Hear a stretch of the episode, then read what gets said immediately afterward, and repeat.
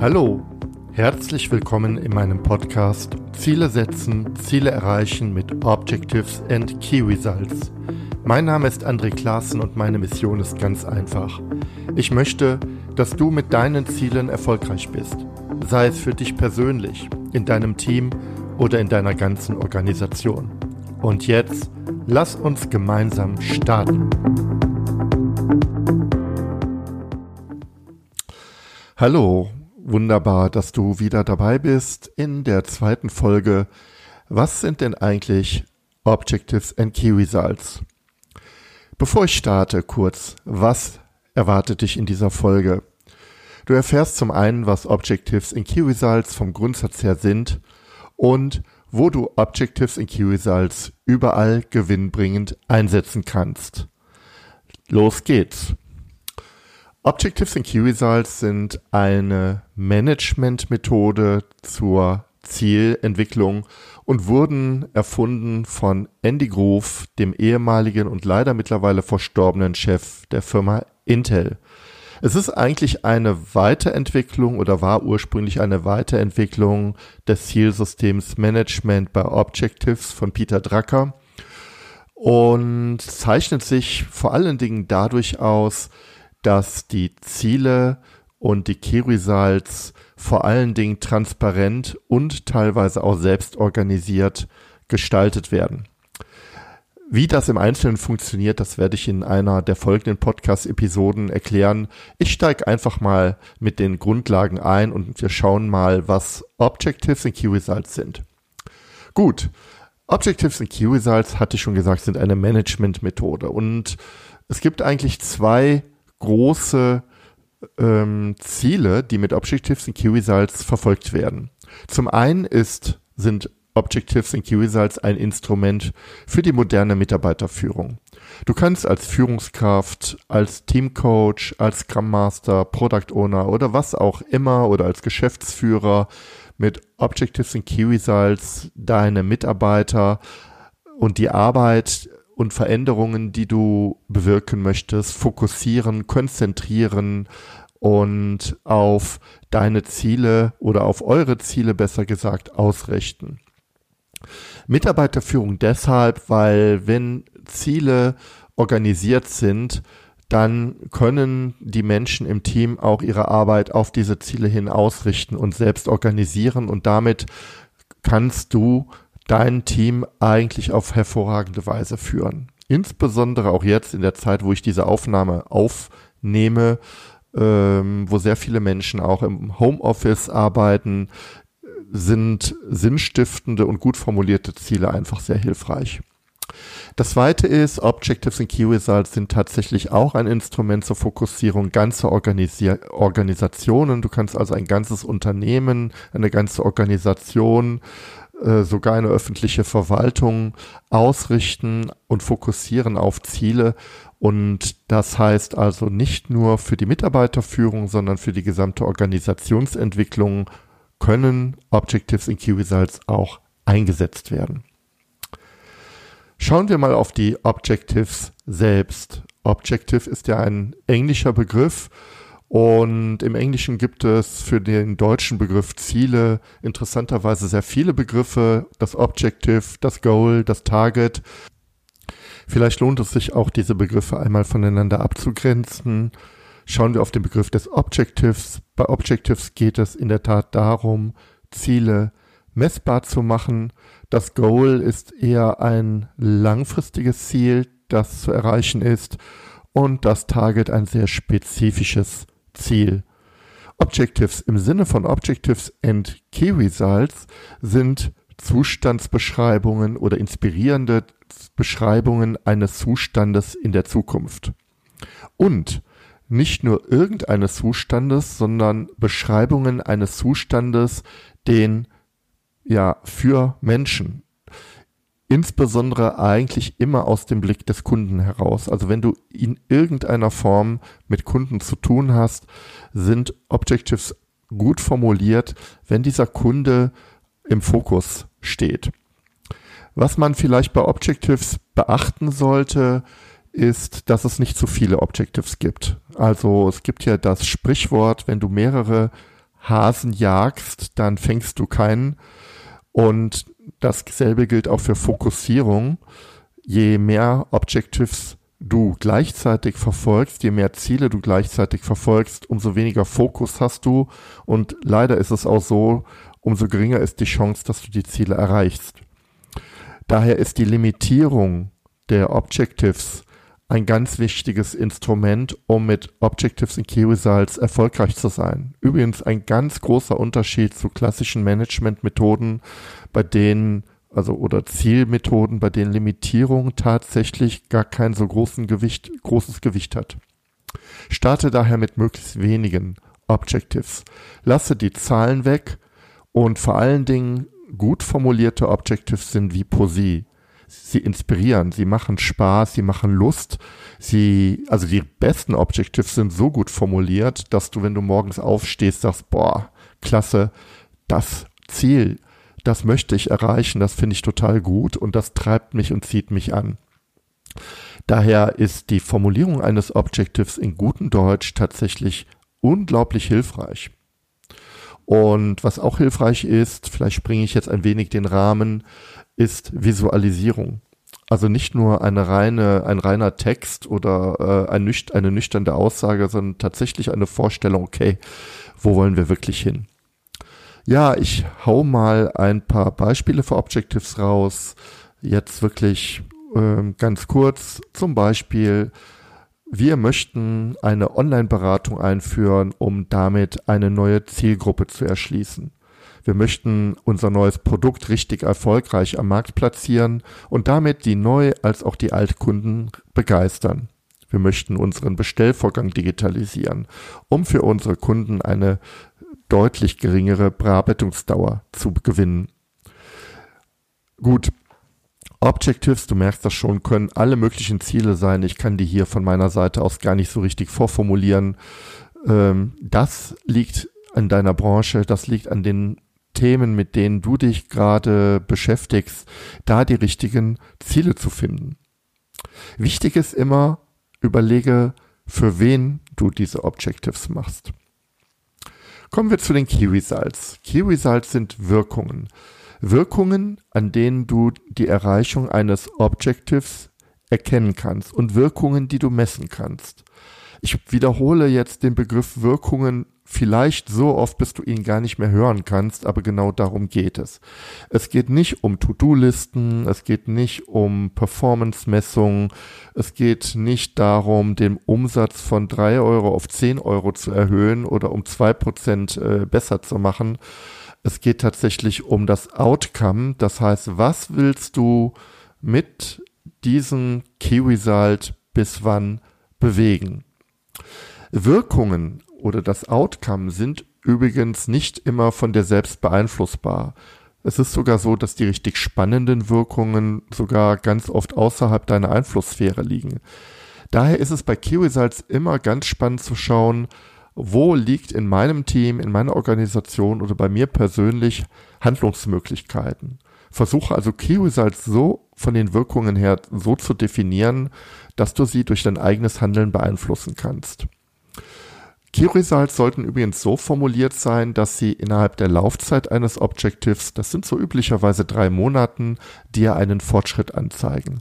Das heißt, ein Key Result, das dir erst am Ende oder mit großer Verzögerung ähm, eine Rückmeldung gibt, das ist nicht so gut. Daher achte darauf, dass die Key Results tatsächlich einen Fortschritt anzeigen. Und Results sollten ausbalanciert sein. Also manchmal ist es so, dass, äh, ich übertreibe jetzt mal, dass um ein Ziel zu erfüllen, äh, du Results so formulierst, dass alles andere unterm Tisch fällt oder dass du Geld oder Ressourcen ohne Ende in so eine, äh, ein Result reinsteckst. Dann ist es gut, ein Konter Result zu formulieren, vielleicht auch ein Constraint oder eine Limitierung, die dafür sorgt, dass also alles auch im Rahmen bleibt. Wichtig nochmal, Key Results sind keine Aufgaben. Ja, auch hier ein kurzes Beispiel für ein Key Result. Wir hatten eben das Beispiel gehabt, wir wollen unser neues Produkt am Markt erfolgreich platzieren. Hier zwei einfache Key Results dazu. Unser neues Produkt wird von x Kunden produktiv eingesetzt und mindestens x Prozent dieser Kunden haben eine positive Bewertung auf unserer Webseite veröffentlicht. Vielleicht merkst du hier zwei Dinge. Die Key Results sind eben nicht, wir haben unser Produkt freigegeben und es ist am Markt verfügbar, weil das ist noch keine erfolgreiche Produktplatzierung. Und zweitens, ich habe bewusst jetzt erstmal keine echten harten Werte benutzt, sondern Variablen. Die Arbeit mit Variablen, also Platzhaltern für konkrete Messwerte, ist ein ganz wichtiges Instrument, wenn du über Key Results nachdenkst. Denn die konkreten Werte, das ist Feinjustierung. Das kannst du am Schluss machen, wenn alles gut formuliert ist. Aber die Key Result, äh, das Denken, woran kann ich eigentlich erkennen, dass das Produkt erfolgreich am Markt platziert ist und woran kann ich die Wirkung messen? Das funktioniert tatsächlich, wenn du die konkreten Zahlen erstmal ein Stück weit nach hinten stellst. Also zusammengefasst, Objectives sind Zielbeschreibungen für die Zukunft, auch gerne ambitionierte Zielbeschreibungen, die insbesondere Menschen oder Kunden betreffen. Und Key Results sind messbare Wirkungen, an denen du erkennst, dass das Objective erreicht wurde und an denen du die Erreichung eines Objectives messen kannst. Wir hatten zuvor gesagt, dass Objectives limitiert sein sollten, um eben eine Fokussierung des Teams und der Organisation herzustellen. Ich gehe sogar so weit zu sagen, fang bei dem, bei der Nutzung von Objectives in Key Results tatsächlich erstmal mit einem Objective an wirklich ein Objective. Das ist sehr, sehr hart, weil man doch in der Begeisterung ganz viele Themen, ganz viele Ziele hat. Aber je mehr Ziele du verfolgst, umso schwieriger wird es, die Ziele zu erreichen. Und es geht ja bei OKRs darum, das Wesentliche oder die Hauptziele in den, ins Blickfeld zu nehmen und nicht unbedingt das ganze Tagesgeschäft abzubilden. Zu den Key Results gilt das Gleiche. Hier würde ich sagen, auch hier liegt äh, die, äh, die Würze in der Kürze, also limitiere die Kiwi-Salz. Ähm, eine gute Zahl von Kiwi-Salz für ein Objective liegt so zwischen zwei bis maximal fünf. Der Hintergrund ist einfach, je mehr Key-Results du machst, umso schwieriger wird es, diese ganzen Key-Results auch zu bedienen und zu pflegen. Und eigentlich verlierst du auch hier wieder Fokus und wenn du dir vorstellst, dass du diese fünf Key Results auch noch mit mehr äh, formulierst für mehrere Objectives, dann wird das ganze Instrument auch nicht mehr so schön. Also auch hier weniger ist mehr. Auch ein einzelnes Key Result ist völlig in Ordnung für ein Objective. So, wir kommen zum Schluss. Ich möchte hier jetzt zum Schluss nur noch ein paar kleine Einsatzmöglichkeiten skizzieren, wo du Objectives und Key Results nutzen kannst. Ich hatte ja eben bereits gesagt, du kannst sie nutzen in der Teamführung oder für die Unternehmenssteuerung, aber konkret hier ein paar Angebote. Objectives und Key Results funktionieren eigentlich überall dort, wo du in irgendeiner Form eine Veränderung bewirken möchtest, wo du wirksame und effektive Veränderungen benötigst. Und Objectives und Key Results machen überhaupt keinen Sinn an den Stellen, wo es nur um Effizienz geht. Also wo es nur darum geht, eine Schraube von drei Prozent auf vier Prozent zu verändern. Da machen Objectives und Key Results wenig Sinn. Da kannst du tatsächlich auch mit klassischen Zielsystemen vielleicht sogar besser arbeiten.